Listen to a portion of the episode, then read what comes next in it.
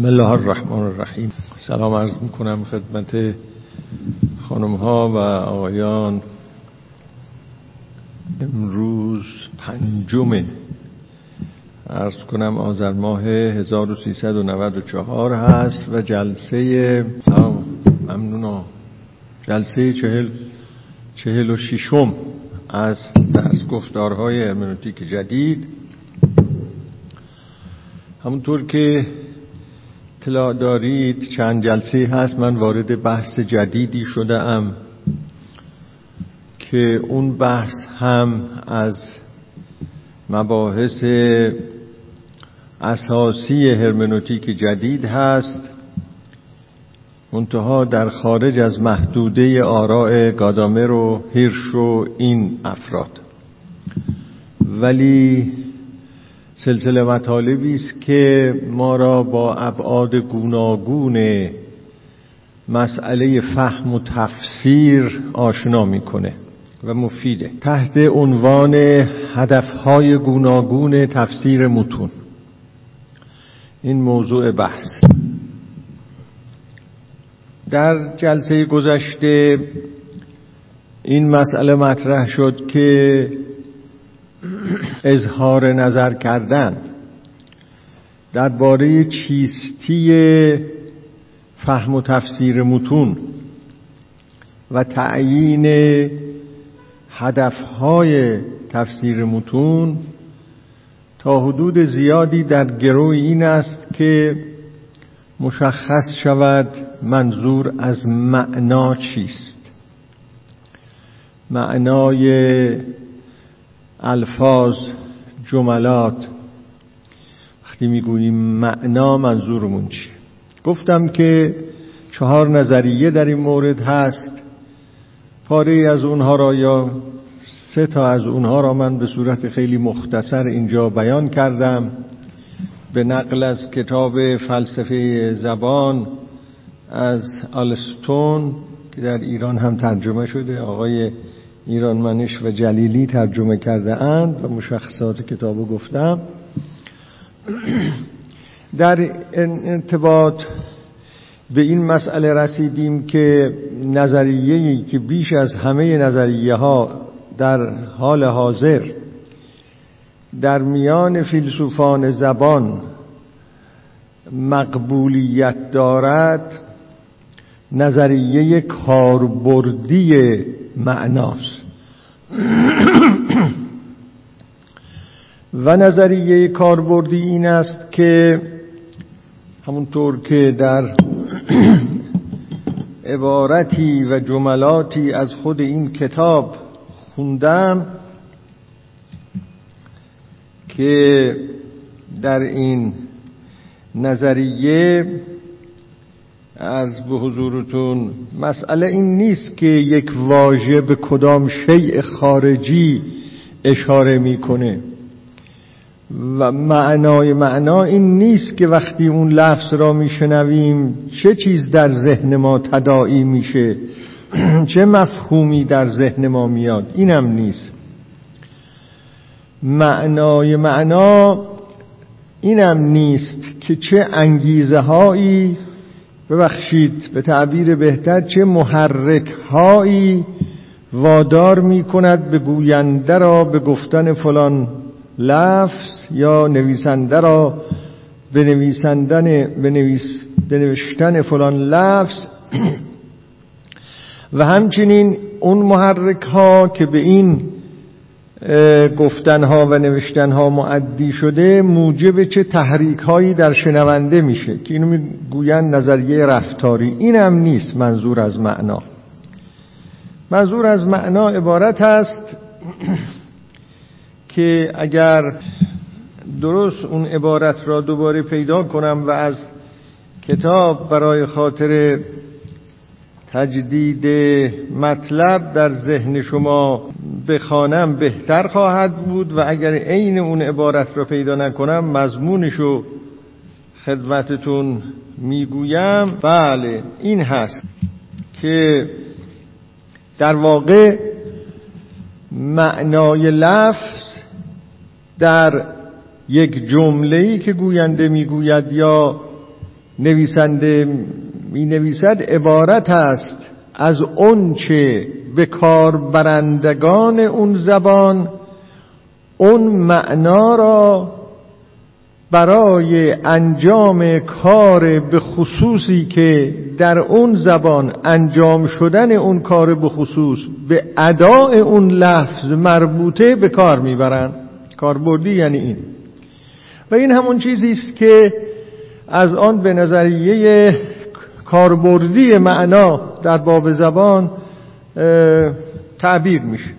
اینها را در جلسه گذشته اجمالاً گفتم، دیگه توضیح بیشتر اونها را نمیخوام امروز به اون بپردازم. حالا اون عین عبارت را هم پیدا کردم از روی این کتاب، از متن این کتاب، که نویسنده میگوید این که این واقعیت که یک لفظ زبانی معنای خاص خود را دارد تابعی است از آنچه، دقت کنید در این کلمات که در جلسه گذشته هم اینا خونده شده، این واقعیت که یک لفظ زبانی معنای خاص خود را دارد تابعی است از آنچه استفاده کنندگان از یک زبان، مثلا زبان فارسی، انگلیسی، هرچه، استفاده کنندگان از یک زبان با آن لفظ انجام میدهند، تابعی است از اون چه استفاده کنندگان از یک زبان با اون لفظ انجام میدهند. اینو میگن معنای استعمالی. ببین وقتی این لفظ را به کار میبره با این لفظ چه کار داره انجام میده، با این لفظ، با اداء این لفظ چه کار داره انجام میده، نه اینکه معنای این لفظ چیه، با این لفظ چه کار داره انجام میده با بیان این لفظ.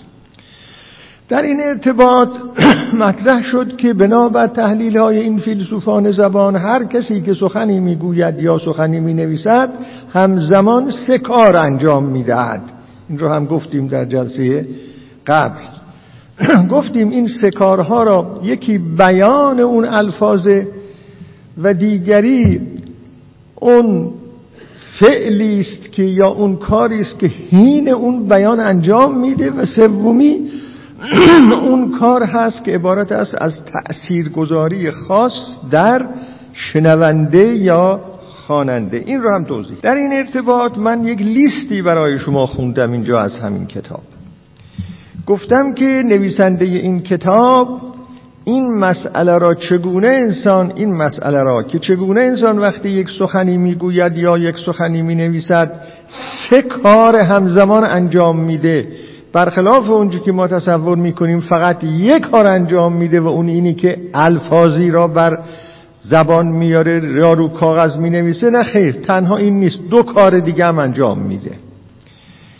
یکی از اون کارها را اسمشو گذاشتیم خود بیان، کنشی که عبارت است از بیان، یعنی همون نوشتن یا گفتن. اما علاوه بر اون دو کنش دیگر هم انجام میده نویسنده و یا گوینده، یکی کنش‌های حین بیانی نام داره و دیگری کنش‌های از طریق بیانی.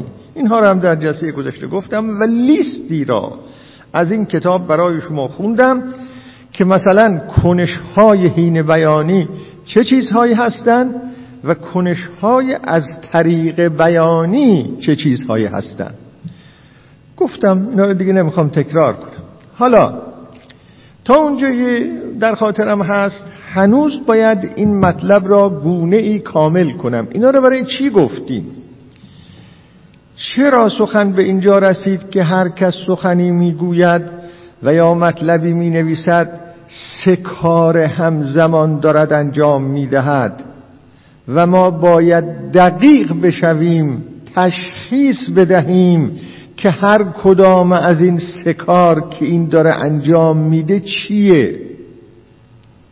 شما وقتی میخواید یک متن رو تفسیر کنید، یک گفتار را تفسیر کنید، یک نوشتار را تفسیر کنید، برای اینکه براتون روشن نیست و نامفهومه، چه چیز را میخواید انجام بدید؟ در واقع بنابراین تقریرها میخواید ببینید اون کارهایی که نویسنده یا گوینده با این گفتن و یا نوشتن انجام داده چیه؟ کنش‌های هین بیانیش چیه؟ کنش‌های از طریق بیانیش چیه؟ اینا رو می‌خواید به دست بیارید. خب اگر این کنش‌ها سه تا کنش با هم کاملا متناظر بودن کار خیلی مشکل نبود. یعنی اگر کسی یک جمله‌ای به شما میگفت که این جمله جمله امر کردنه، این یک کنش. کنش دومش که کنش هین بیانی است، واقعا این بود که امر کنه با این جمله، این کنش دومی بود. و کنش از طریق هین بیانی این بود که واقعا از طریق این گفتن یک و واقعا امر کردن دو، یه اثری بگذاره در شما که متناسب با همون دوتا باشه. پی بردن به مقصود و مراد نویسنده خیلی کار مشکلی نمیشد. اما واقعیت غیر از اینه، اینجاست درست اون نتیجه‌ای که باید گرفته بشه. این واقعیت غیر از اینه. گاهی انسان جمله‌ای را ادا میکنه که جمله امر کردنه، اما اون کنش هین بیانیش این نیست که واقعا میخواد امر بکنه. ظاهر این جمله امر کردنه، باطن این جمله یه چیز دیگه است. من تعبیر باطن میکنم، باطنش ترسوندنه. امر میکنه، میگه آقا برو فلان کارو انجام بده. خب این ظاهرش امره، اما ممکنه شما اگر از جوانب مسئله کاملا اطلاع داشته باشید که سوابق اینها چی بوده و مسئله از چه قراره، اون وقت بفهمید که این جمله جمله امریه، اما اون کاری که با این در انجام میده ترسوندنه، نه امر کردن. امر کردن با ترسوندن متفاوته. اگر میخواست جمله ترسوندن رو به کار ببره، میبایست میگفت من بیم میدهم به تو اگر فلان کار رو انجام ندی. اما اینو نمیگه که، یه جمله دیگه میگه، بیان دیگری رو به کار میبره. اون بیان اینه آقا برو فلان کار رو انجام بده.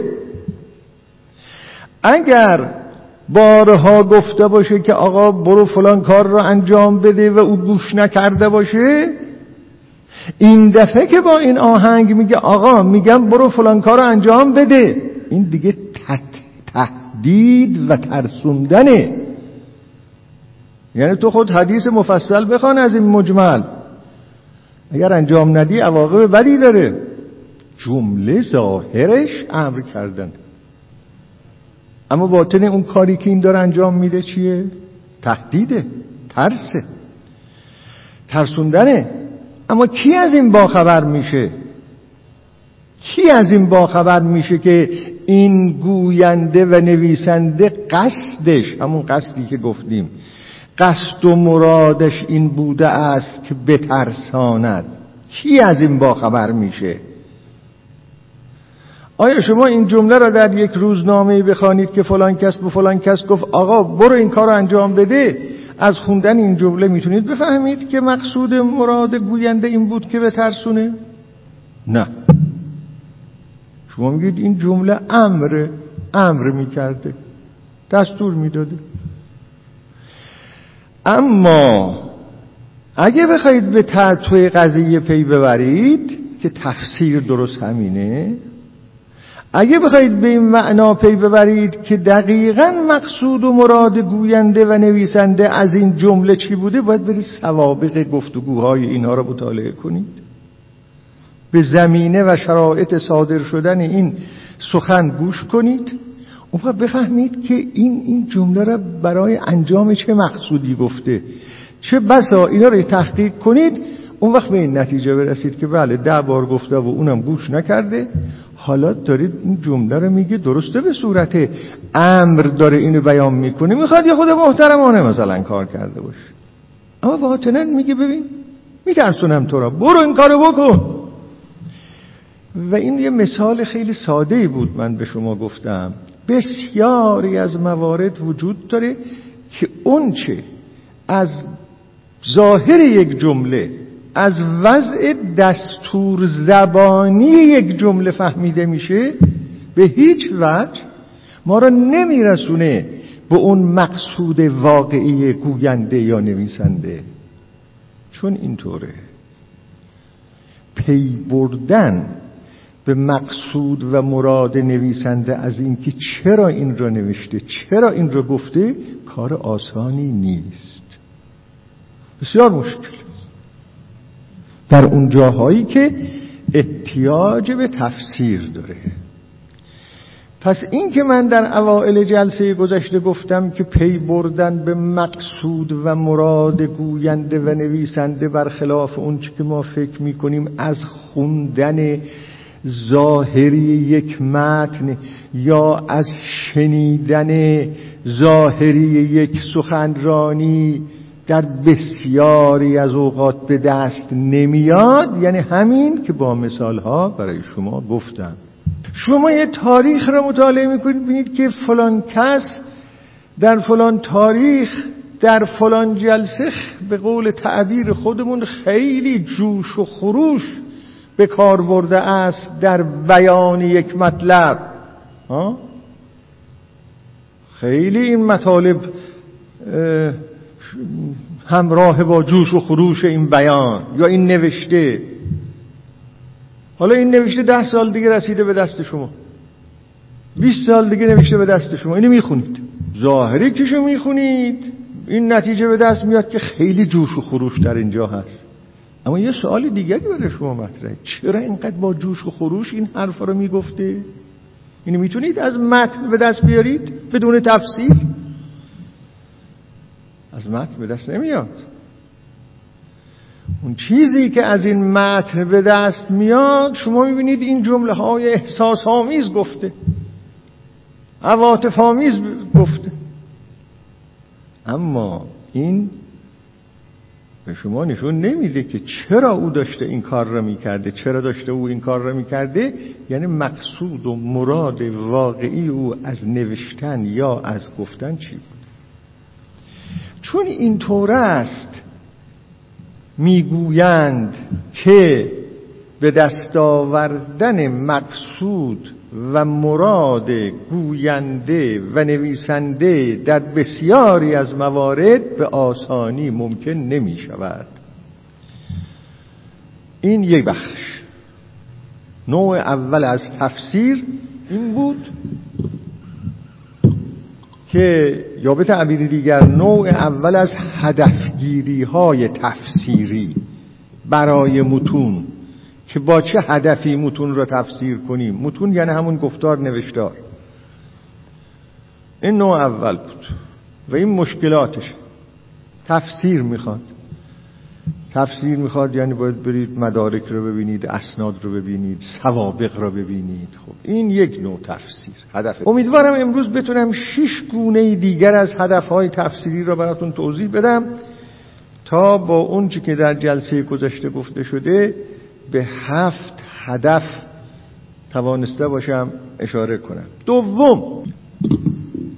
هدف دوم، ما گاهی یک متن را، گفتار را، نوشتار را می‌خوایم تفسیر کنیم با این هدف که به دست آوریم چرا اون گوینده یا نویسنده اون شکل خاص از گفتار یا نوشتار را انتخاب کرده است برای ابراز مقصود و مراد خودش.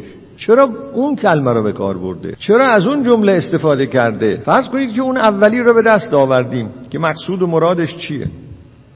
اما میتونیم ما جلوتر بریم اگه بخوایم فهممون کاملتر بشه، اگه بخوایم تفسیرمون کاملتر بشه، میتونیم جلوتر بریم.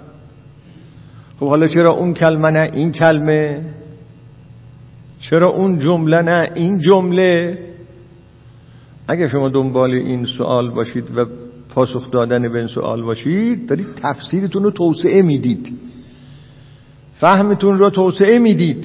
گاهی لازم میشه که شما فهمتون رو توسعه بخواید بدید، چون آثاری براش مترتبه. مثلا چرا فلان کلمه رو انتخاب کرده است و نه کلمه دیگر رو؟ 2-3 تا مثال میزنم مثلا که ما چجور، من گاهی مثالها را از موارد خیلی ساده انتخاب میکنم برای خاطر بهتر مفهوم شدن مطلب، ولی در جاهای پیچیده هم شبیه همین هاست قضایا. مثلا فرض بفرمایید شما میبینید که یه نامه ای را میخوانید، این نامه ای را در تاریخ معینی پدری برای فرزندش نوشته، میبینید که برای فرزندش نوشته که حالا ممکنم هست این پدر این فرزند از خویشاوندان شما باشه، چه بسا مثلا حتی خودتون در نوجوانی این نامه را از پدر دریافت کرده باشید، یه گوشه افتاده باشه، ولی حالا در سنین پیری یا میانسالی به اون نامه مراجعه میکنید ببینید که چیه اونجا.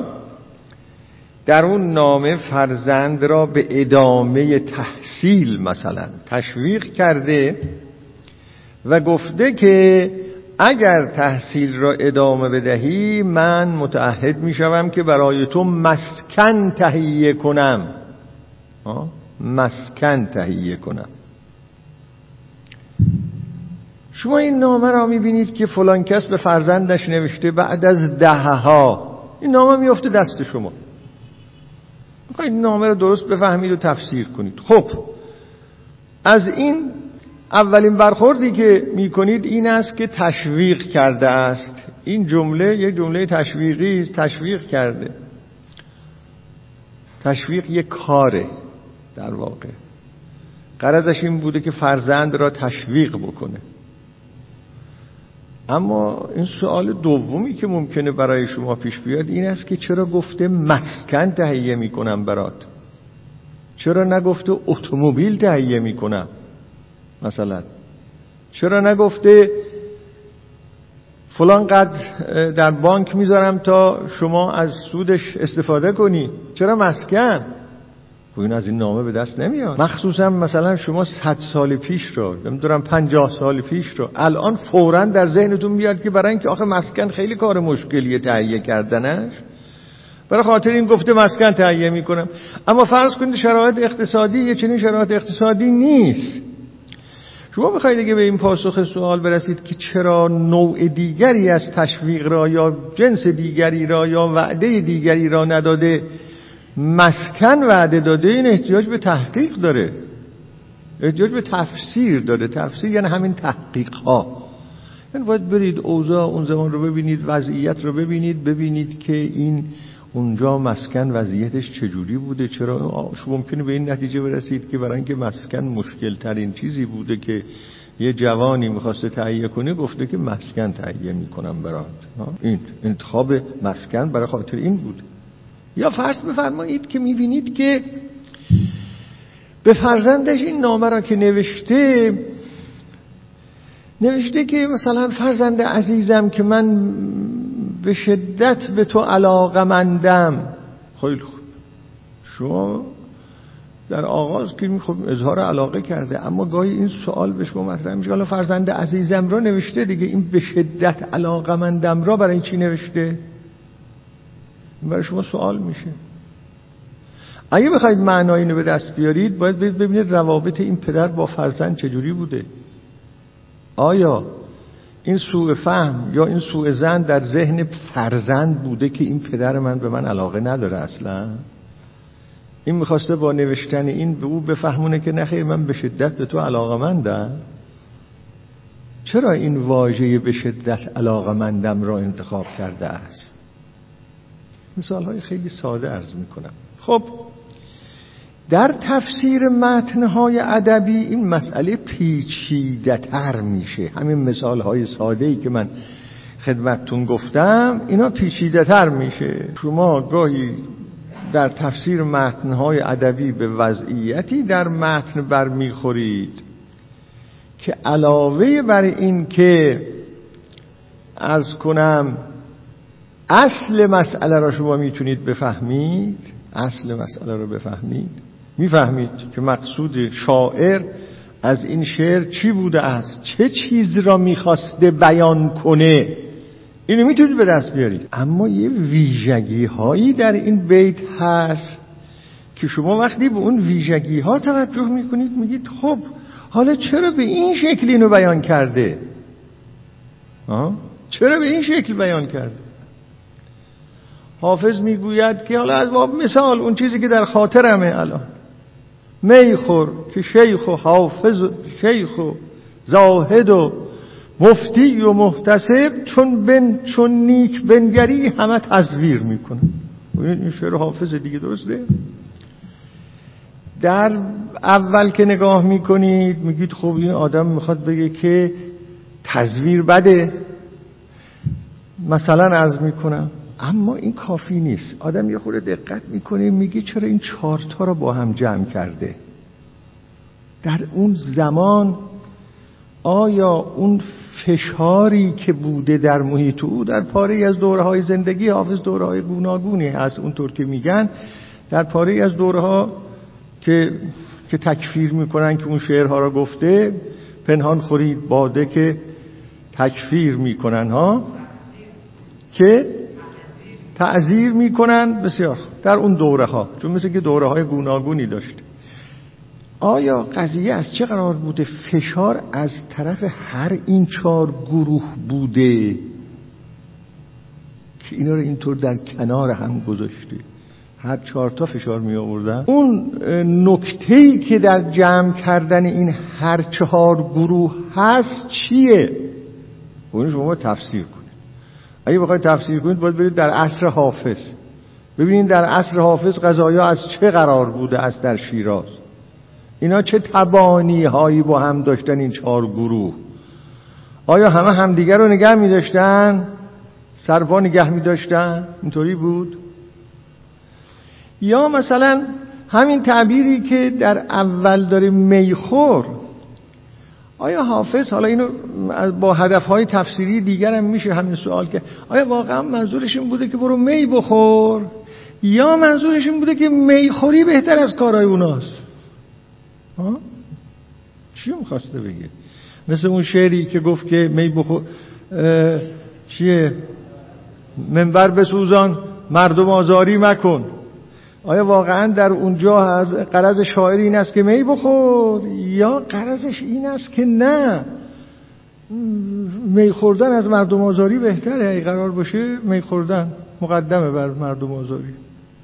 یا اصلا در اون جاهایی که میگه که من پناه به میخانه باید ببرم، اشعار زیادی حالا هست، خواهم شدن به میکده، چیه اون شعر؟ بله، خواهم شدن به میکده گریان و دادخواه تا چیه؟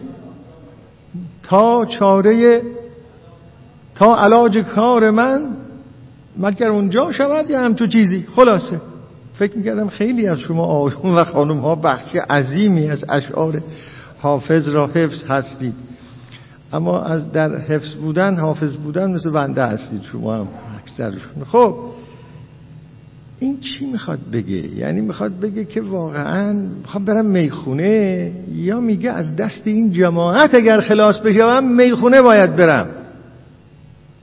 میخونه سالمتر از اینه محیطش دیگه. خیلی بخوایم توی وادی‌ها بریم، حافظه دیگه. حافظ یه پارچه آتش فشانه، درش رو باز کنیم همه را این آتش ها می سوزونه. خب بنابراین یک وقتم این است که ما تفسیر می کنیم با این هدف که ببینیم حالا به مقصود و مرادش رسیده ایم، اما چرا این کلمه، چرا اون کلمه، چرا به این صورت، چرا این طورا رو اینا رو جمع کرده، چرا از مسکن حرف زده؟ خب این تفسیر میخواد، با این هدف تفسیر میخواد. هدف سوم تفسیری یه وقت این است که ما یک هدف تفسیر رو، یک متن را تفسیر میکنیم با هدف به دست آوردن طرز تفکر یک نویسنده یا گوینده. طرز تفکر او، نمیخوایم بگیم که مقصودش از نوشتن این متن چی بوده، به چی میخواسته برسه، مرادش چی بوده، چه کار میخواسته بکنه. نه، یه متنیست الان جلو ما، این متن باقی مونده، اثریست از فلان نویسنده، و من در این صدد هستم که ببینم اون شخص، اون آقا، اون خانم طرز تفکرش چه بوده است. یه انسانی را گاهی ما اینو اتفاق میفته برامون، یه انسانی جالبی به نظرمون میاد، یا انسان ویژه‌ای به نظرمون میاد. مثلا یه مقاله از یه کسی در یه جایی ما میخونیم که اصلا اون شخص رو نمیشناسیم، اما میبینیم مقاله بسیار جالبیه، دنبال این میرویم که ببینیم آیا مقاله های دیگری هم داره، یه جای دیگه هم باز مقاله از اون میخونیم در یه زمینه میبینیم انصافا افکار بدیعی داره، علاقمند به این شخص میشیم. میخواییم طرز تفکر این شخص رو به دست، این شخص چجوری فکر میکرد. اگه بخواییم این کار رو بکنیم میریم سایر آثارش رو هم به دست میاریم، سایر مقالاتش رو، سایر کتابهاش رو همه رو میاریم، اینها رو میخونیم و میخواییم اینا رو بفهمیم.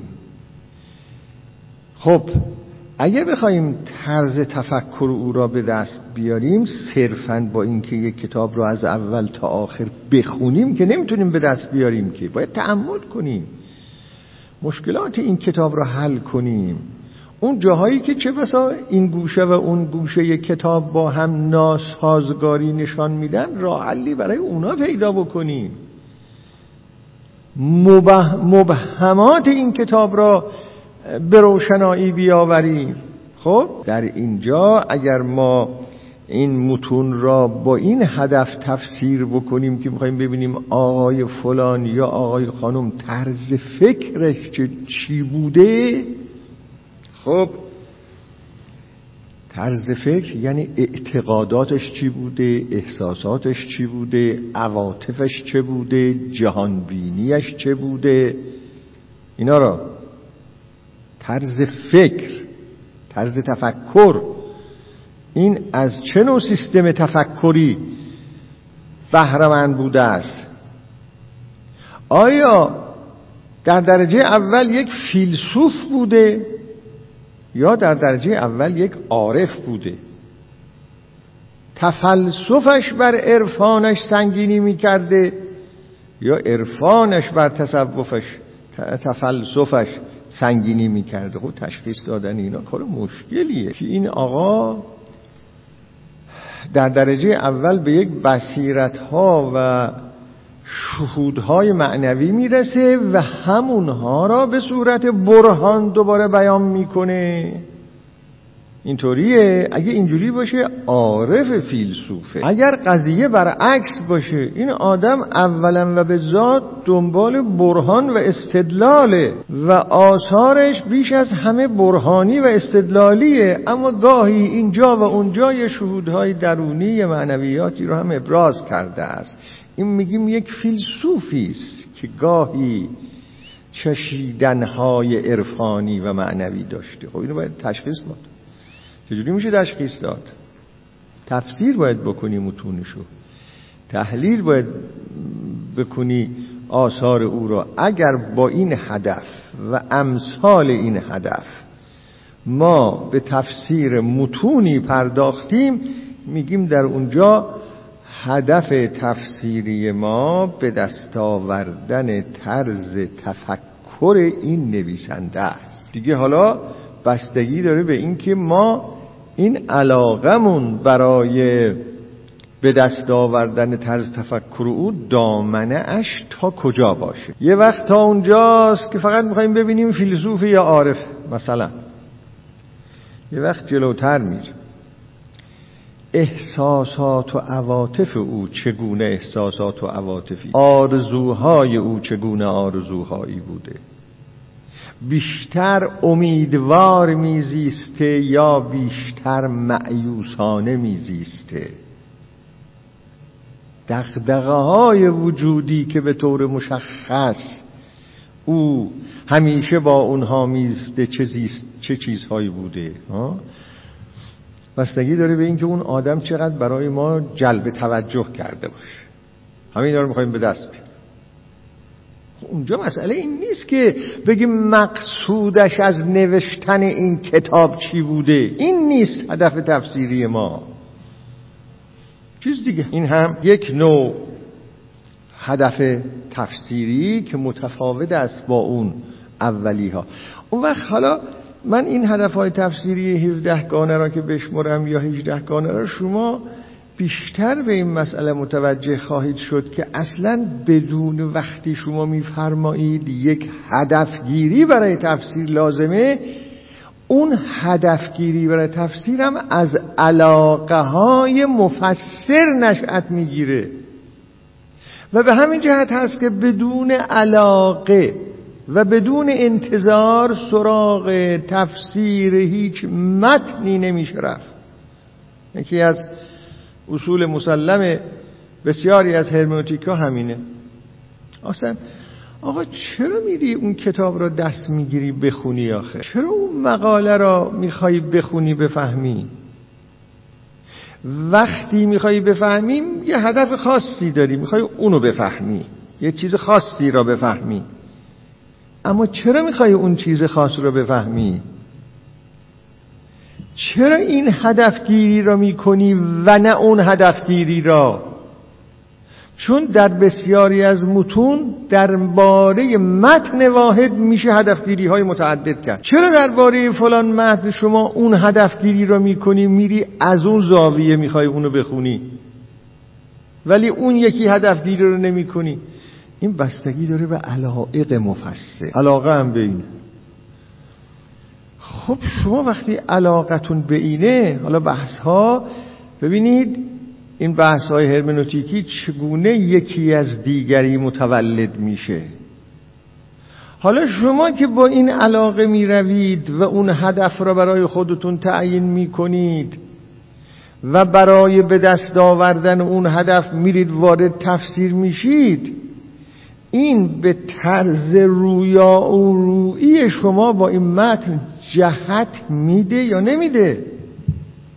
خب جهت میده، شما را در یه چارچوب خاصی میاندازه. وقتی شما را در یه چارچوب خاصی میاندازه، در اون تفسیری که میکنید اثر میذاره یا نمیذاره؟ در اون معنایی که به دست میارید اثر میذاره یا نمیذاره؟ این اصلا اون بحثای خیلی جدیه هرمنوتیک، این هاست در واقع، این هاست. به ما میگن که شما کتاب رو باز میکنی میفهمی؟ آخه این نیست قضیه که حالا خیلی محتاط باشه. یه استاد پیدا میکنی میگه آیا استاد بیا این کتاب رو برای من تدریس کن، اون استاد هم میاد کتاب رو برای شما تدریس میکنه. خب اون استاد که معتقد هستید اون کتاب را میفهمد و شما هنوز نفهمیده اید و داره برای شما تدریس میکنه، پس اون درباره اون متن یک فهم و تفسیری برای خودش درست کرده دیگه، نه اونو داره به شما میگه. اون فهم و تفسیر را با چه هدفگیری درست کرده، با چه علاقی درست کرده؟ خب من کسی اگه فقط علاقش این است که بنویسید اونجا فتوا بده به مردم، فقط مثلا عرض میکنم کارش اینه، هیچ هم ازش نپرسن که دلیل چیه فلان چیه، آخه شما اینا از کجا میگید مبانی، هیچ، فقط اون فتوا میده دیگران عمل کنن. این آدم فقط تو این چارچوب فکر میکنه، در خارج از این چارچوب فکر نمیکنه. ولی کارش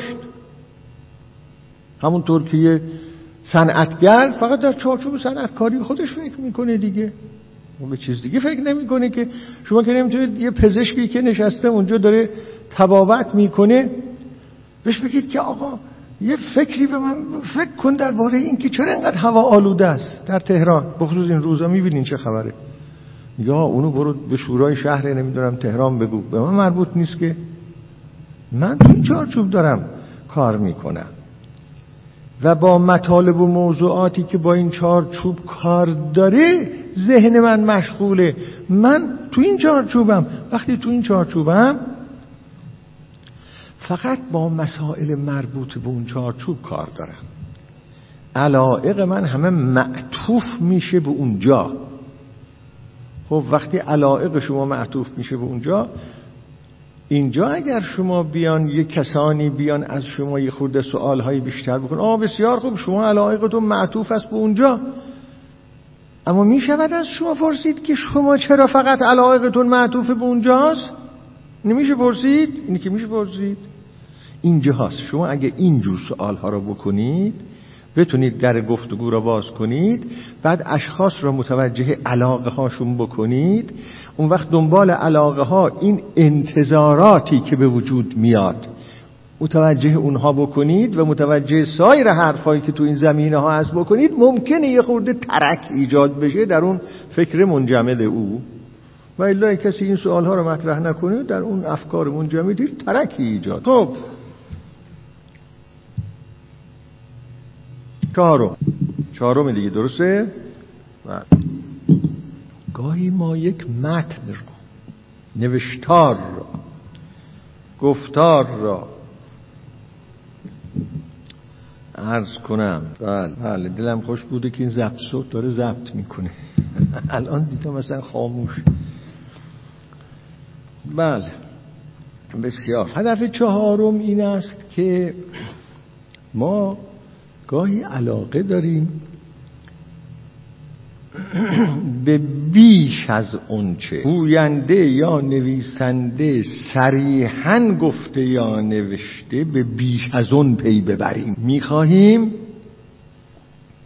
به دست آوریم که لوازم مستقیم و غیر مستقیم اون افکار و آرا و اعتقادات که به صورت صریح از طرف گوینده یا نویسنده ابراز شده، لوازم اونها که او نگفته چه چیزایی هست، این میخوایم به دست بیاریم تا بتوانیم به کل افکار و اعتقادات و اندیشه های او احاطه پیدا کنیم.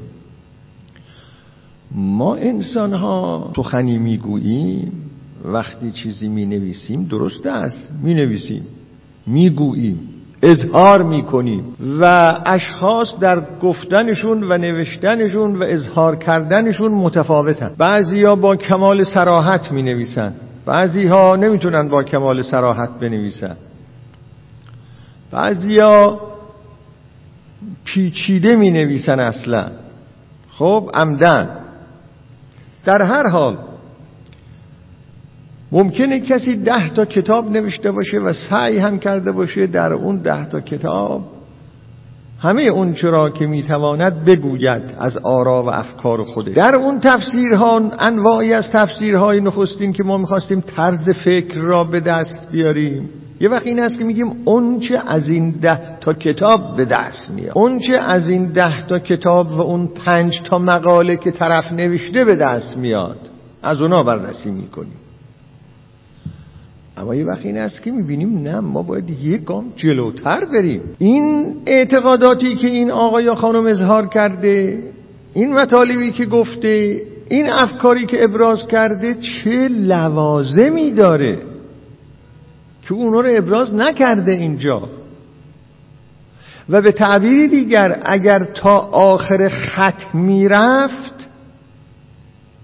و شما بهش میگفتید که آقا خانم، این اعتقاداتی که شما اینجا دارید بیان میکنید، این عقاید فلسفی که دارید در اینجا بیان میکنید، لازمه اش الف ب جیم اینا هم هست، گرچه خودت ننوشتی، چه بسا میپذیرفته از شما. و این نکته منو به یاد مطلبی میاندازه که ما اون موقع که داشتیم عرض به حضورتون آراء گادامر را خواستیم در اینجا توضیح بدیم، عرض کردم که یک کلمه، حرف گادامر در یک کلمه این است که هیچگاه هیچ فکری به صورت تمام امکان بیان شدن نداره. نمیشه.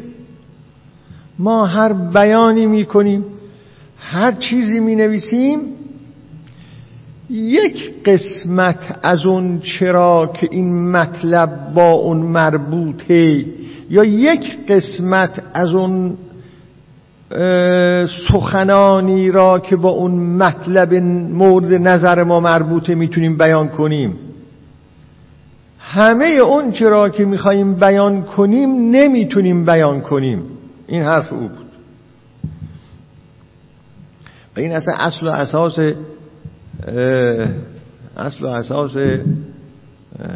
حرف اوست که از آگوستین گرفته شده، از صدها پیش. نمیدونم، یه وقتی به شما گفتم که شاگرد گادامر میگه من در یه لوکالی گادامر رو دیدم در یک لوکال، در یک رستورانی دیدم. در کتابش نوشته این شاگرد، در اول کتاب نوشته، از او پرسیدم استاد خلاصه سخن تو چیه؟ اگه بخوایم در یک کلمه بگیم، او گفت خلاصه سخن من این است، اون چه در درون انسان‌ها هست هیچگاه به صورت کامل به بیان نمیتونه درآد. اینه. خب این الان آدم یاد اون مسئله میفته. درست طرف کتاب مینویسه، مقاله مینویسه، حتی سعی میکنه که در اون کتاب و مقاله به فروع بسیار زیاد متناسب و مرتبط با اون موضوع مورد نظرش بپردازه. فصل بندی میکنه کتاب را، پاراگراف بندی میکنه فصول را، فهرست ریز میاره، فهرست کلی میاره. دیدین بعضی از کتاب ها علاوه بر فهرست کلی 10 صفحه هم مثلا فهرست تفصیلی داره که بسیار کار خوبیه، کار آدم آسان میکنه. اما این همه اون چی که اون میخواسته بگه نیست، اینقدر تونسته بگه. حالا یه مفسری میخواد ببینه که اگر اون چرا که او گفته است تا آخر تعقیب کنیم، از کجاها سردن میاره، چه لوازمی داره، اگر این کار رو بکنه میتونه بیشتر به عهده او بگذاره که فلان کس اینو داره میگه، تا چه رسد به این که یه مقاله، اون که دیگه مصیبته. از یه نویسنده‌ای که مثلا 10 تا اثر داره 2 تا اثرش رو بخونی، بعد ورداری در یه مجله یا در روزنامه بگی فلانی اینو میگه. نمیشه این کارو کرد. باید آثارش رو همش رو بخونی تا بعد ببینی فلانی چی میگه، مگر اینکه این آثار غیر مرتبط با هم باشه. اون یه مسئله دیگه است. بله اگر یک کسی یک کتابی در فیزیک نوشته باشه، یک کتابی در شیمی، مثلا عرض میکنم، شما بخوای بگی نظریه فیزیکی او اینه، چه بسا احتیاج نداشته باشی یک کتابی را که درباره شیمی نوشته اون رو هم بخونی، گرچه ممکنه در یه مسائلی یه میان رشته هایی باشه که اصلا احتیاج باشه که اون کتاب شیمیش رو هم بخونی تا بفهمی در فیزیک چی میگه.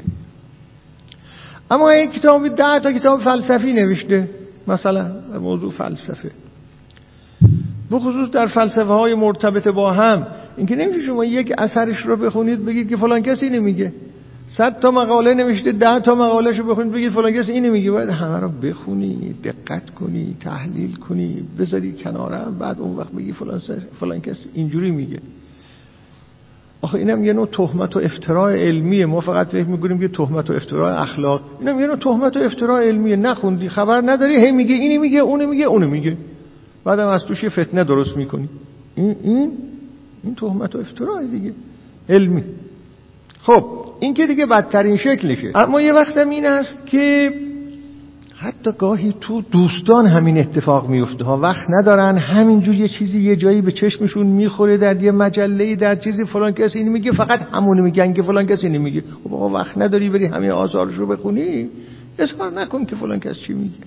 این الان مبتلا هستیم ما به این مسئله. در یه کسی آمده بود میگفت که میخوام با شما یه گفتگویی بکنیم و میخوام یه کتاب منتشر کنیم. گفتم لیست سخنانت رو بیار ببینم چیه، سوالاتو بیار. یه سوالاتی آورد، دیدم نوشته که فلان کس فلان جا فلان جور گفته، نظر شما درباره اون چیه؟ از این سوالات اینجوری. گفتم ببین آقا اینجور سوالات رو نمیشه جواب داد. فلان کس در فلان جا فلان چیزو گفته، ممکنه در یه جای دیگه یه چیز دیگه گفته باشه، ممکنه در یه جای دیگری اونو به نحوی تصحیح کرده باشه. چطور شما با یک نوشته که فلان جا از فلان کس خوندی میگه که اون میگه، شما جواب بشه؟ نه، این نمیشه اینطوری.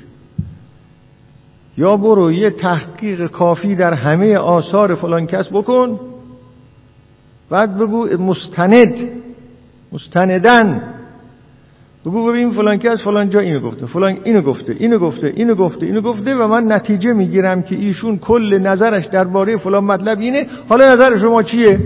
یا اینجوری عمل کن، یا این تعبیر فلان کس رو بردار، اصلا کار به فلان کس نداشته باش، یک سوال مشخص شست رفته اظهار کن، یک سوال فلسفی شست رفته مشخص، مثلا یا هرمنوتیکیش رو صرفده مشخص یا کلامی اعتقادی. بگو نظر شما درباره این موضوع اعتقادی چیه؟ اون وقت من میتونم بگم که نظر من در موضوع، چون شما مشخصا معین کردی که چی هست موضوع، میشه پاسخ داد. این گرفتاری ها رو ماها داریم. خب داشتم اینی میگفتم که تفسیر با این هدف که ببینیم این آقا یا این خانم لوازم اون چیزهایی که اینجا گفته چیه. اگر شما این متن را از این زاویه نگاه کنید، اینم یه نوع تفسیر متن ها، نگید که این که تفسیر متن نیست. چرا؟ این هم بیشتر فهمیدن این متنه، بهتر فهمیدن این متنه. دقیقاً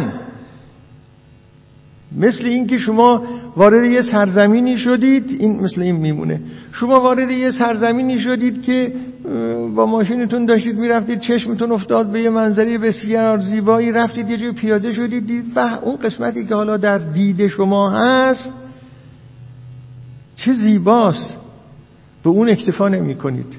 میگید حالا این راه رو من برم ببینم از کجاها سر در میاره. میگید میگید به به به هنوز زیباترها اون طرفتره. باز میرید، باز از اونجا عبور میکنید، میگید به یه جایی رسیدید که اصلا محشر از زیبایی. این بحثای هرمنوتیکی اینجوریه. این که شما میگید که فلان کس اینو گفته، فلان کس اینو گفته، ممکنه همینجور برید ببینید این از کجاها سر در میاره، لوازمش چیه، چه صحنه‌ای جلو چشمان شما باز میشه آخرش. اینم تفسیره با این هدف. و اما پنجمین هدف تفسیری، این به قول ما میگفتیم به اینا تشقیق شقوق. این یک اصطلاح حوزه علمیه‌ایه، تشقیق شقوق، یعنی شق‌های معین رو از هم جدا کردن. این اضافاً ما اونجا گاهی اصطلاحاتی یاد گرفتیم که خیلی اصطلاحات دقیقی است و به درد ما می‌خوره. من درست بسیاری از تحولات فکری پیدا کردم، ولی واقعش این است که هرچی هست آدم می‌بینه که ریشه‌ها از اونجا به نوعی گرفته شده. عرض بود چون اونجا واقعا اینی به همه توصیه میشد به تحری حقیقت بکنید. توصیه این بود، حالا در عمل چه از آب در می آمد اون یه چیزی دیگه هست. این روحیه دقت کردن، تحری حقیقت، میگفتیم تشقیق شقا رو از هم جدا کن. الان این اون چیزی است که در بحث ها به واژه آلمانی میگن دیفرنسیرونگ، شبیه این شاید در انگلیسی هم همینطور بود، دیفینیشن باید بشه. اینا رو از هم تفکیک کردن، جدا کردن، این توده های فکر، توده های مفهوم ها را از هم جدا کردن، مثل پنبه اینا را از هم باز کردن، هر مفهومی را در جای خودش گذاشتن و دونه دونه به حساب اینها رسیدن و بعدم ارتباط اینها را با هم بررسی کردن. و الا ما یه چیزی کلی میگیم فهم، تفسیر. ببینین چه چیزایی از توش در میاد. آخه کدوم فهم، کدوم تفسیر، با چه هدف، با کدوم علاقه، مربوط به کدوم متن، اینا باید روشن بشه. پنجمین هدف تفسیر، بنده هم که اینها را مطرح میکنم برای همینی که باید بدونیم اصلا توی این وادی‌ها این چیزا هست. اینا هست که فرهنگ ما را یه خورده از انجماد بیرون میاره. اینو من بارها گفتم. یه وقت این است که ما یک متنی را تفسیر میکنیم برای اینکه میخواییم اون آقای نویسنده و گوینده را یک تبیین و تحلیل روانی ازش بکنیم. یعنی چه؟ فرض کنید که ما یک متنی را درباره‌اش کنکاش کردیم، مقصود و مراد مؤلف رو هم به دست آوردیم که چرا اینو گفته، چرا این کارو کرده. اما یه چیز دیگه هم میشه منظور نظر ما باشه و اون این است که چه چیزهایی باعث شده به لحاظ روانی که این آقا این خانم دنبال اون مراد و مقصود باشه. چرا دنبال اون مراد و مقصوده؟ این بهش میگیم تبیین روانی مؤلف، نویسنده، گوینده. به این معنا که پشت صحنه هر مراد و مقصود یک سلسله مسائل روانی قرار داره. انگیزه ها هستند که منتهی می شوند به اون مرادها و مقصودها. من آمدم الان اینجا نشستم در خدمت شما این حرفا رو میزنم. نزدیک 50 جلسه است داریم هرمنوتیک میگیم.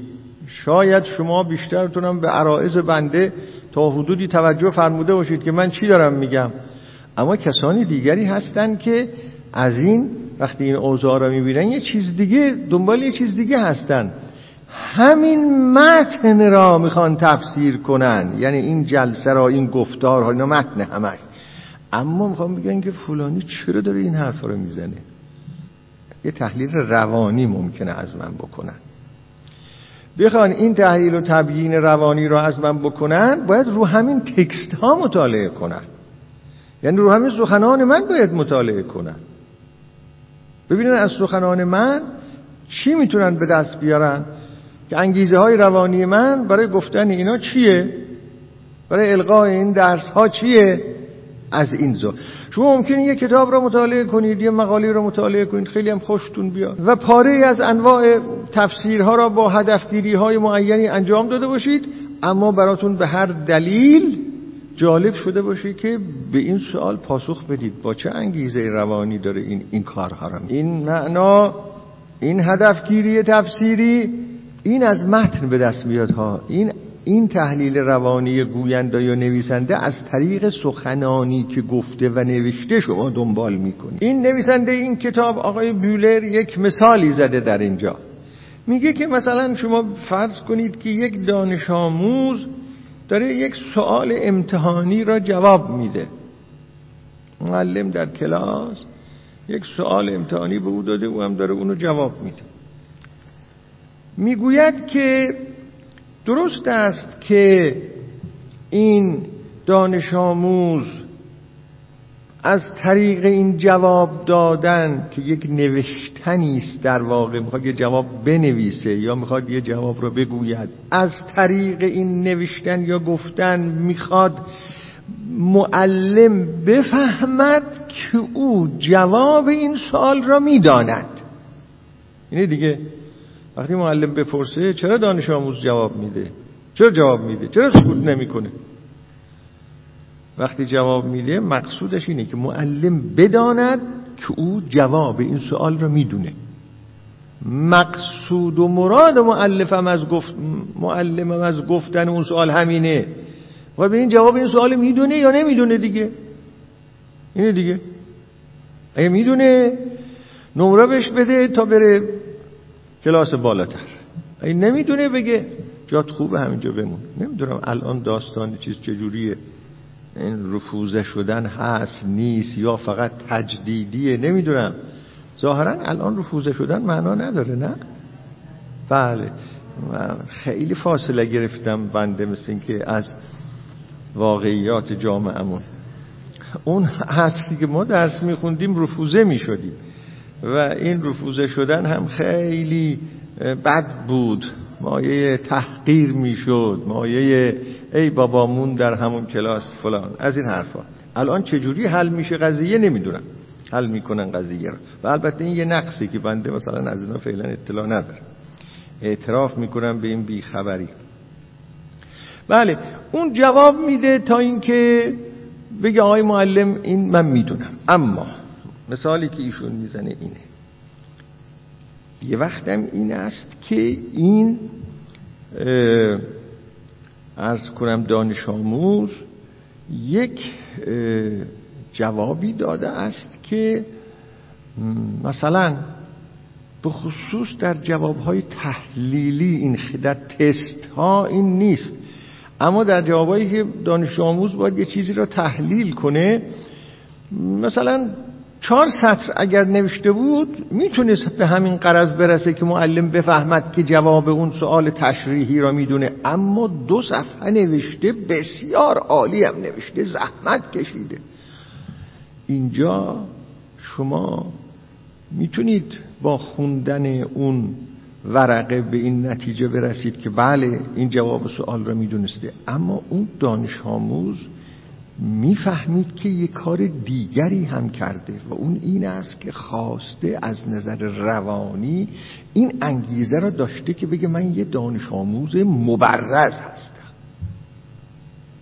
یه دانش آموز برجسته هستم. این انگیزه بوده که او را واداشته است جواب را عوض این که در 5 سطر بنویسه در 2 صفحه بنویسه. این تحلیل روانی است. بالاخره معلم میتونه این تحلیل روانی رو بکنه که آخه این دانش آموز همه 4 سطر مینویسن، 5 سطر مینویسن و تمام شد رفت دیگه. حالا چرا این یکی 2 صفحه نوشته، اونم اینقدر روز زحمت کشیده؟ وقتی گفت چرا 2 صفحه نوشته، اینقدر روز زحمت کشیده، معناش این است که میخواد ببینه این دانش آموز چجور دانش آموزیه، بلکه میخواد تشخیص بده که این دانش آموز برجسته ایست، یه رفتار ویژه‌ای با او داشته باشه. این بخصوص دانشگاه ها و اینا خیلی اتفاق میفته. اگه دانشگاه دانشگاه باشه، اگر دانشجو اینجوری برخورد بکنه با استاد، یواش یواش استاد این احساس بهش دست میده که میتونه دستیار من باشه. ما میتونیم بسیاری از پروژه ها را با این با هم اصلا انجام بدیم. اون فاصله استادی و دانشجویی و فلان این حرفا اصلا برداشته میشه، خیلی چیزها. خب این یک تبیین روانی مراد و مقصود مؤلف به نوعی. خب پس در واقع ما وقتی این تبیین روانی را میکنیم در اینجا به یک مقصود و مراد درجه دوم اون دانش آموز هم میرسیم. مقصود و مراد درجه اولش این بود که معلم بدانه که من جوابو میدونم. مقصود و مراد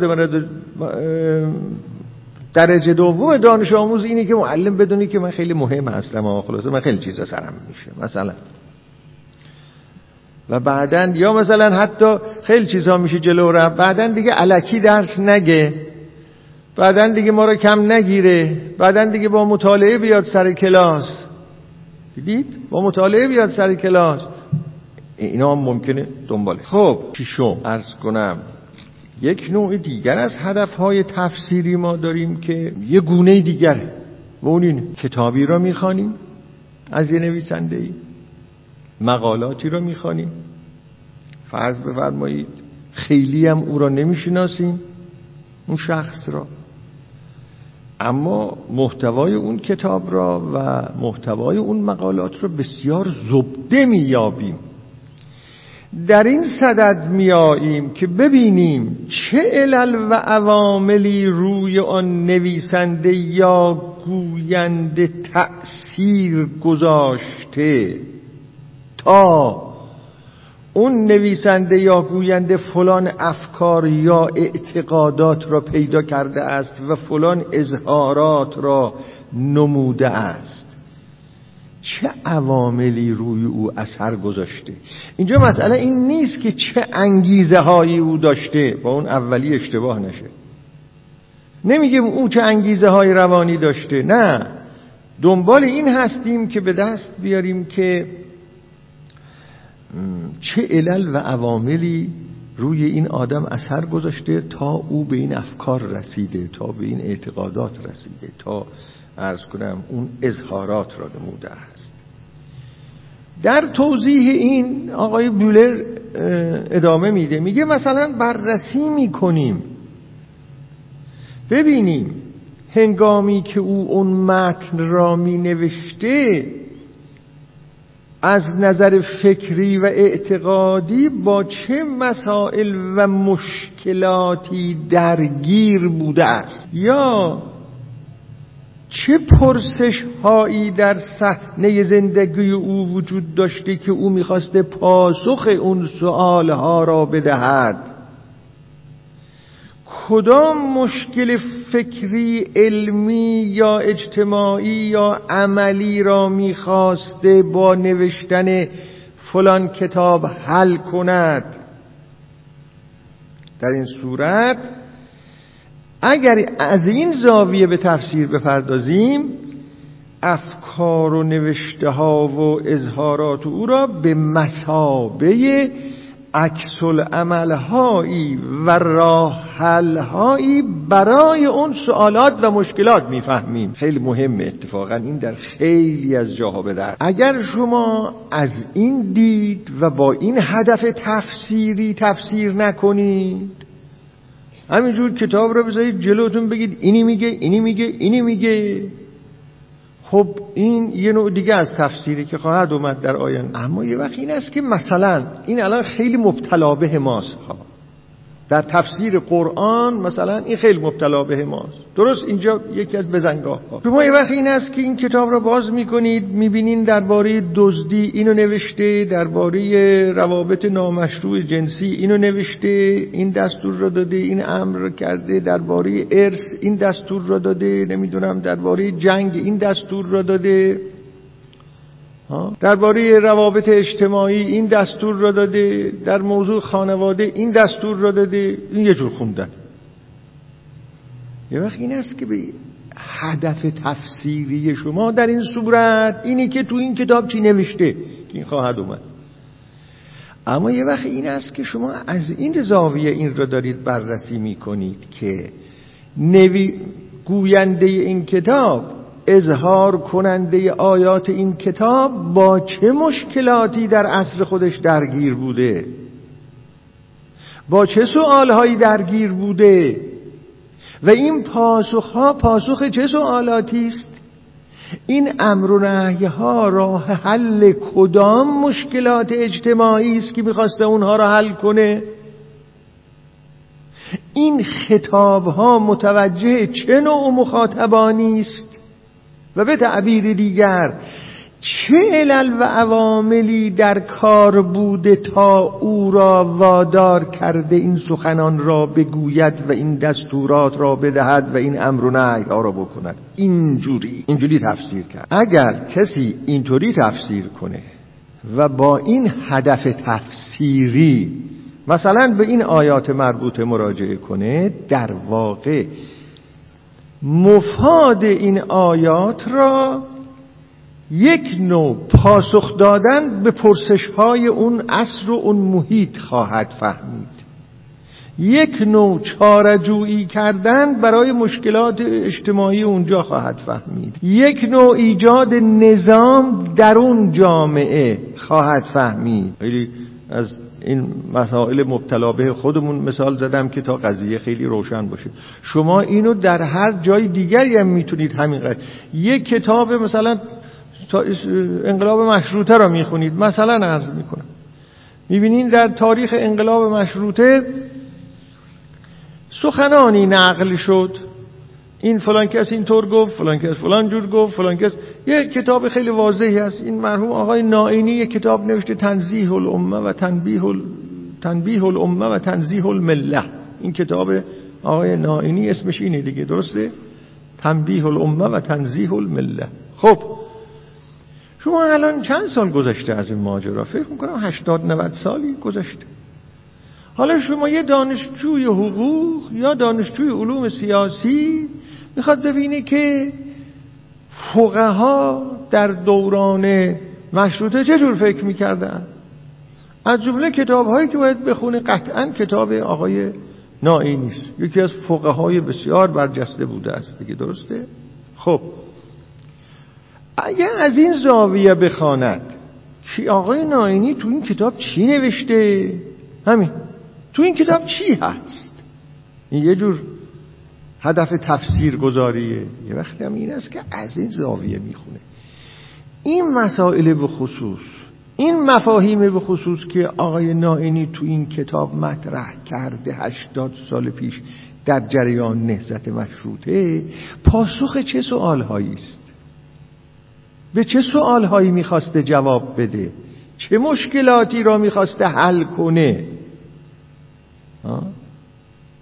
اگر اینجوری بخواد مطالعه کنه، معناش این است که یعنی چه علل و عواملی روی نائینی اثر گذاشته که اینها را بنویسد تا پاسخی بدهد. اگر اینجوری مطالعه کنه دیگه هدف این باشه، کافی نیست بگه اینجا اینجوری نوشته، اون وقت بعدها بخواد این جور تفکر رو ادامه بده، حالا اما اینجوری میشه. خیلی خوب، حالا نائینی یه فقیه بزرگی بود، اون روز یه مسائلی مطرح بود، او در پاسخ اون مسائل این کتاب رو نوشت. امروز چه سوال‌های مطرحه؟ نوبت به اینجا میرسه. امروز سوال‌ها چی؟ امروز مشکلات چی؟ ما 80 سال فاصله گرفته ایم با نائینی. امروز اگر یک فقیه بخواد پاسخ بده، به چه چیزهایی باید پاسخ بده؟ ببینید اینجا به چه چیزهایی باید پاسخ بده. توجه میکنید من چی عرض میکنم؟ نائینی پاسخ داده به سوال 80 سال پیش پاسخ داده. امروز اگر یک فقیهی بخواد پاسخ بده، به چه سوالهایی باید پاسخ بده؟ سوالها امروز چیه؟ اینا از توش در میاد، اینکه ما بدونیم که انواع و اقسام هدفهای تفسیری چیه. مثلا این سوال سر در میاره، امروز یکی از سوالهای بسیار مهم که در صحنه هست این است: ایدئولوژی داعش را چه کارش باید کرد؟ اینو باید جواب بده. این ایدئولوژی داعش که این همه افتضاح و رسوایی و خشونت و اینها به وجود آورده، باید اینو هدف قرار بده، باید پاسخ اینه بده. ایدئولوژیشو میگم ها، نه خشونت.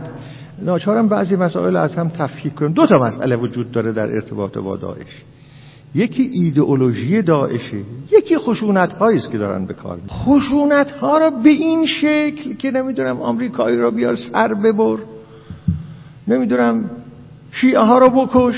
خشونت‌ها به این معنا محکوم شده. اما اون چیزی که داعشو نابود میکنه، محکوم کردن این خشونت ها نیست در درجه اول، محکوم کردن ایدئولوژی داعشه، اون فکر که پشت سر این چیزها هست. حالا مسئله اینه، اینو باید یه فکری براش کرد، با این باید روبرو شد و ریشه های اینو باید کند. یه فقیه، یه متکلم، یه فیلسوف، یه عالم دینی این است. فتنه ها هم از این ایدئولوژی داره بیرون میاد. خیلی خوب، این باید مواجه بشه. ممکنه کسی حالا مواجه بشه در این ارتباط، یه سخنانی بگوید، به نوعی بگه مشکل در کجاست. اینجا من بازی پرانتزی باز میکنم. من در اون 2-3 تا مقالاتی که قبلا نوشتم راجع به داعش، عده‌ای گفتن که فلانی میخواد بگه که همه این خشونت‌های داعش مربوط به ایدئولوژیشه. من اصلا اینو نمیخواستم بگم و الانم اینو نمیگم. شکی نیست که این داعش هم یک پدیده مدرنه، این داعش هم غربی‌ها در به وجود آمدنش بسیار نقش داشتن، اینا هیچ کدوم محل تردید نیست. و من نمیخواهم بگویم که صرفاً ایدئولوژی داعش است که این پدیده را به وجود آورده، ولی یه چیز میخوام بگم و میخواستم بگم و اون اینه: یکی از راه‌ها یا مهمترین راه مبارزه برای از میان بردن این فتنه بزرگ عصر ما، نابود کردن ایدئولوژی اینهاست، از صحنه بیرون کردن ایدئولوژی اینها. این کارو نکنیم، این مثل یک بذر شیطانی همیشه این بذر خواهد موند در سنت مسلمان ها و هر چند وقت یه بار یه جوری ظاهر خواهد شد. اینجا از بین میبری، در نیجریه اون بازی ها رو در میارن، دخترها رو میگیرن، 200 دختر رو میگیرن، کنیز میکنن. اینقدر اینا واقعا آدم شرم داره از بیان اینها. حالا این روزا که عده آمدن میگن که اینا با بانوان ایزدی چه کار کردن، دیدین دیگه تو کانال های خبری. خب این یک جمله معترضی بود. من میخواستم عرض بکنم که ما نمیتونیم در این قبیل مسائل فقط باز کنیم بگیم که قرآن چی میگه، باز کنیم ببینیم این رساله چی میگه، باز کنیم ببینیم که آقای نائینی در اون کتاب چی گفته. اینا کافی نیست. یکی از هدفهای تفسیری مهم که در این جور موارد به کار می آید درست همین مسئله است که ما با این هدف تفسیری جلو بریم که اینها پاسخ چه مسائلی بود، راه حل چه مسائلی بود، میخواستن با چه چیزهایی مبارزه کنن، امروز مسائل چیه، مسائل عمده چیه، به اصطلاح روی چی باید زوم بشه، فشار رو چی باید بیاد و امثال ذالک. اینم یه جور هدف تفسیری است که البته این که حالا میگویم مربوط به این هدفهای تفسیری ما نیست، اما به یه معنا هم اینم تفسیره. اگر ما مسائل، حالا اختلاف نظر هست که آیا اینی که میخوام بگم اینم دنباله تفسیره یا نه. اون اختلاف نظر در اینی که من خودم معتقدم تفسیره، میگوین اگر این قبیل تفسیر اتفاق بیفته و یه درسی به ما بده، یعنی این درس را به ما بده که چون ما این رویکرد را پیدا میکنیم، پس معنای این است که امروز سؤال ما چیه، امروز به کدام پرسش باید پاسخ داده بشه، توجه به این که امروز سؤال ما چیه، امروز باید به چه پرسشی پاسخ داده بشه، این دنباله همون تفسیر، این هم دامنه همون تفسیره، به اینجا کشیده میشه. یعنی تفسیر تنها این نیست که در گذشته بمانیم و بگوییم چاره چه چیزهایی را میخواستن بکنن، این دنباله پیدا میکنه و تا اینجا میاد که میگیم ما از اون حوادث و از اون جهتگیری در اون روز این درس را میگیریم که امروز هم ما باید جهتگیری بکنیم در ارتباط با سوالهای امروزمون. این هم دنباله تفسیره. خب ششم یا ببخشید هفتم، این هفتم رو هم بگم تمام کنم. این هفتم خیلی شیرینه، یک نوع تفسیر خیلی شیرینی است که با حالات و احوالات از حضورتون خبر داره. اون چیه و اون اینه، انشاءالله که آوردم. تفسیر یک متن، این آخرین هدف تفسیری است که امروز عرض میکنم.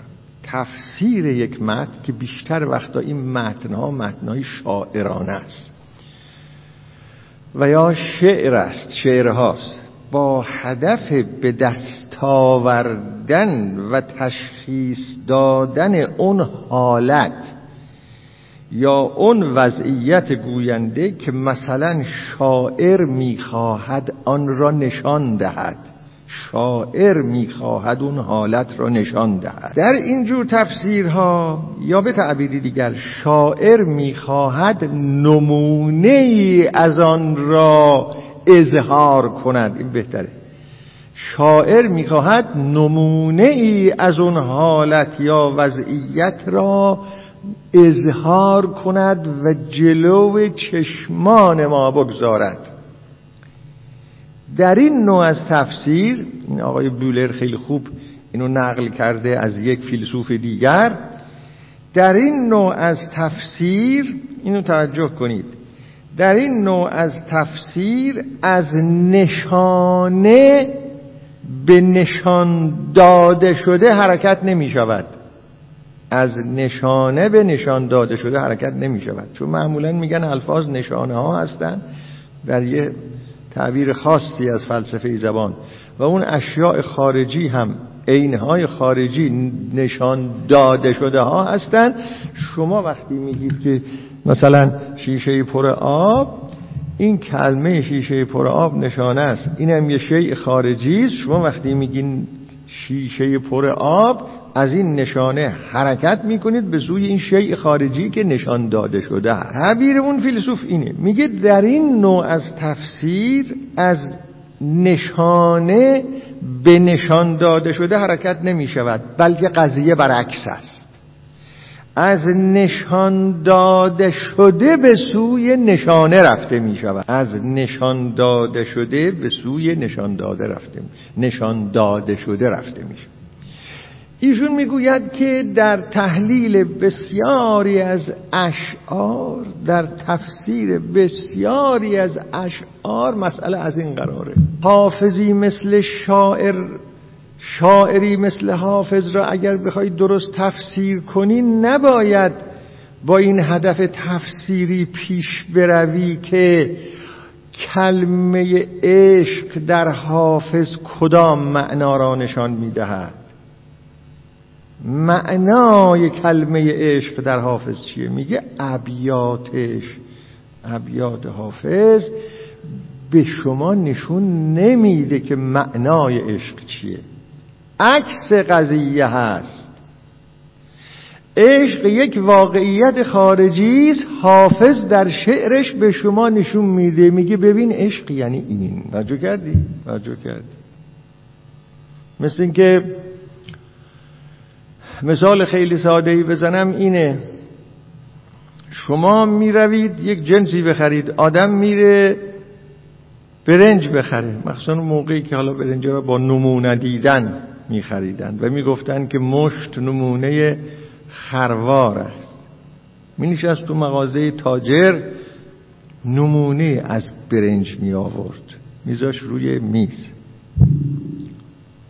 من یادمه این نمونه رو برم داشتم میریختم تو کف دست، یه با دهنم یه هول میکردن، یه رطوبت دهن هم فوت میکردن بهش، بعد اینو بو میکردن ببینن که عطر این برنج چگونه است. در چایی هم همین این کارو میکردن. در چایی هم اون موقعی که ما میرفتیم چایی رو میذاشتن تو کف دست. این حرف مال 100 سال پیشه، اب نداره بگید 100 سال پیشه، اشکال نداره. این حالا اینه که عرض میکنم مثلا مال 70 سال پیش ما میدیدیم. بعد چایم هم کار میکرد، میگفتن مشت نمونه خروار است. مشت نمونه خروار است یعنی اینی که اینجا هست نمونه اون چیزیست که تو انبار. این آقا میگه که شما این قبیل اشعار رو وقتی برخورد میکنید، اونی که در اشعار عاشقانه حافظ شما میبینید نمونه ایست از عشق که یک واقعیت خارجی است و اینجا نشون داده شده است.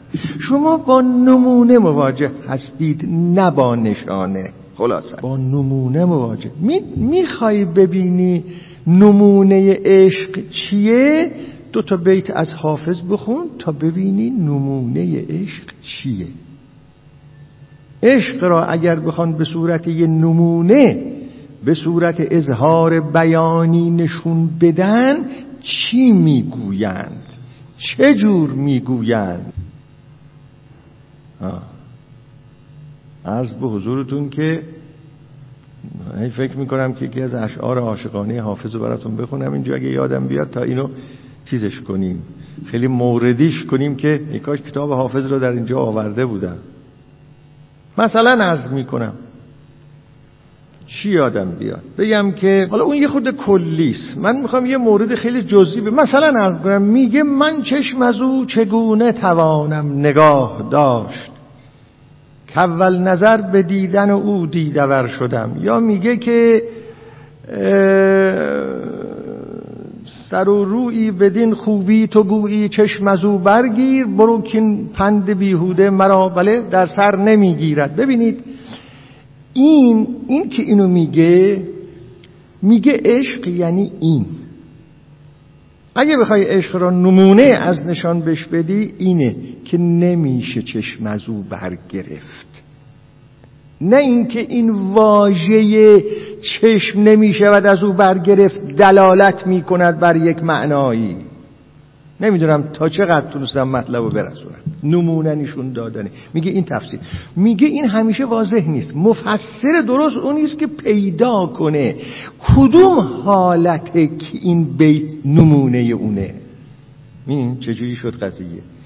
کدوم حالت از حالات درونی انسانه که این بیت اون را میگوید؟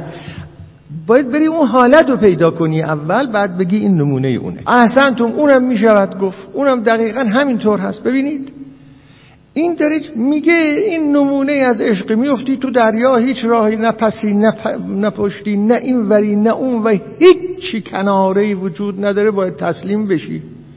اینها بحریست، بحر عشق که هیچش کناره نیست، اونجا جزون که جان بسپارن چاره نیست. این کسی بخواد این شعر حافظ رو اینجوری تفسیر بکنه که بحر چیه، کناره چیه، نمیدونم اینا به چه چیزهایی دلالت میکنه، پرت رفته. بنابراین تفسیر نه، باید بگه که ببین یه حالتی هست در عشق، اون اینه. آدم تجربه میکنه که اونجوری هست، رفته دیگه نمیتونه برگرده، در اقیانوس داره غرق میشه، اونجا فقط باید خودشو تسلیم کنه، هیچ چاره دیگری وجود نداره. این نمونه ایست که نشان میدهد حال عاشق را. نمونه و صاحب نمونه، مشت نمونه خروار. به‌به، دیگه طبعها به جوش افتاده است. تجربه همینطوره، هر وقت از این قبیل سخنی به میان میاد همه به یه جوش و خروشی میفتن و اون علتش این است که ذات ما قطره‌ای است از عشق. علتش اینه، واقعشه. خب یه جمله هم از استاد شجریان نقل بکنم که وقتی یه چیزی من از او شنیدم، شایدم گفته باشم، او در یه مصاحبه‌ای داشتن بهش میگفتن که شما داری کلام حافظ را میخوانی، شعر حافظ را میخوانی، کلام حافظ را میخوانی. گفت که یکی از این چیزا پخش میشد، من دیدم. گفت نه خیر، من وقتی کلام حافظ را میخونم دیگه اون کلام منه. میدونید در واقع چی میخواست بگه؟ میگفت من وقتی میخوانم حالتی را که ایجاد میکنم نشان میدهم که این شعر این حالت را داره. خیلی دقیقه ها این نکته، خیلی دقیقه این نکته. تلفیق شعر و موسیقی معناش اینه تا اونجا که من میفهمم. شعر و موسیقی به گونه‌ای باید تلفیق بشه که اون موسیقی حالت را بذاره جلو چشم شما تا این تفسیر به شما دست بده که این نمونه ایست از این حالت، نه اینکه این الفاظ دلالت میکنه برای معنا. اینا اینقدر باید واقعا وقتی آدمی مثل ایشون میخونه حالتی را مجسم میکنه، فضایی را به وجود میاره که حالا اون فضا یا فضای عشق یا فضای هرمانه، حالا بستگی داره به اینکه چه فضایی را میسازه. فضای احساس جوره، فضای احساس هرمانه، فضای حج. اونو به نظر من اینجور هنرمندها یه چنین فضایی را با آهنگشون و طرز خوندنشون به وجود میارن و بعد شعر با اون انطباق پیدا میکنه، نه بالعکس.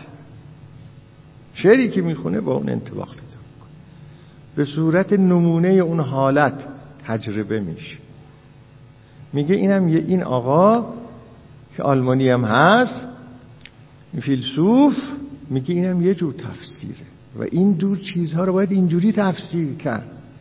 و به همین جهت هست که ظاهراً، من این یه بارم گفتم، دیوانهایی مثل دیوان حافظ را از طریق تحلیل متون که شایع هست که شما برید ببینید که در فلان من چند بار فلان کلمه آمده، چند بار فلان کلمه آمده، معنای اون کلمه چیه، اینها رو کنار هم بذاری، بعد اون چیزی که بهش میگن تحلیل متون، بعد یه تحلیل متون از اینها انجام بدی، بگی معنای عشق اینه، پس حافظو فهمیدیم. این نیست اصلا قضیه.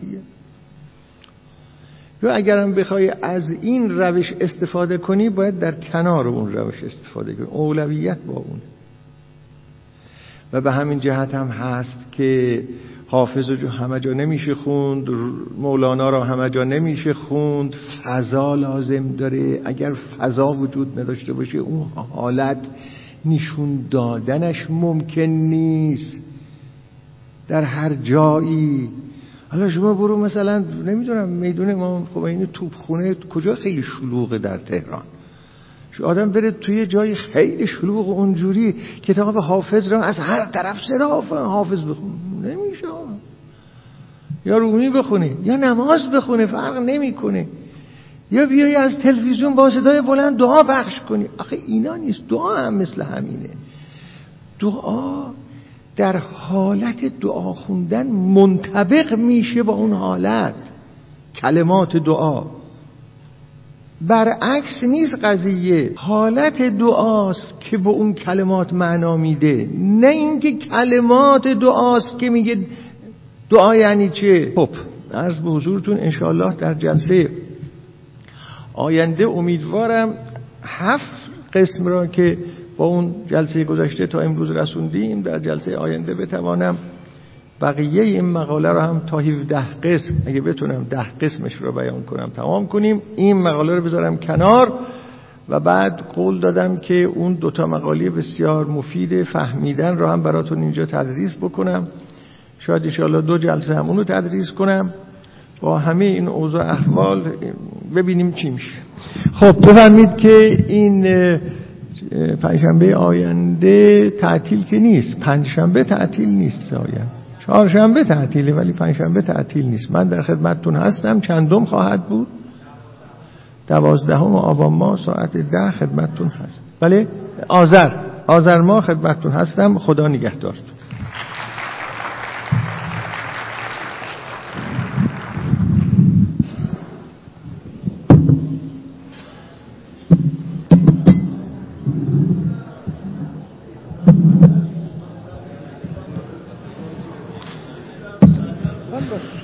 در یه جلسه مخصوصی میذاریم برای سوالات. در این خصوص نیست؟ نه میدونم سوال علمیه یا چیه؟ حالا میام خیلی. سلام.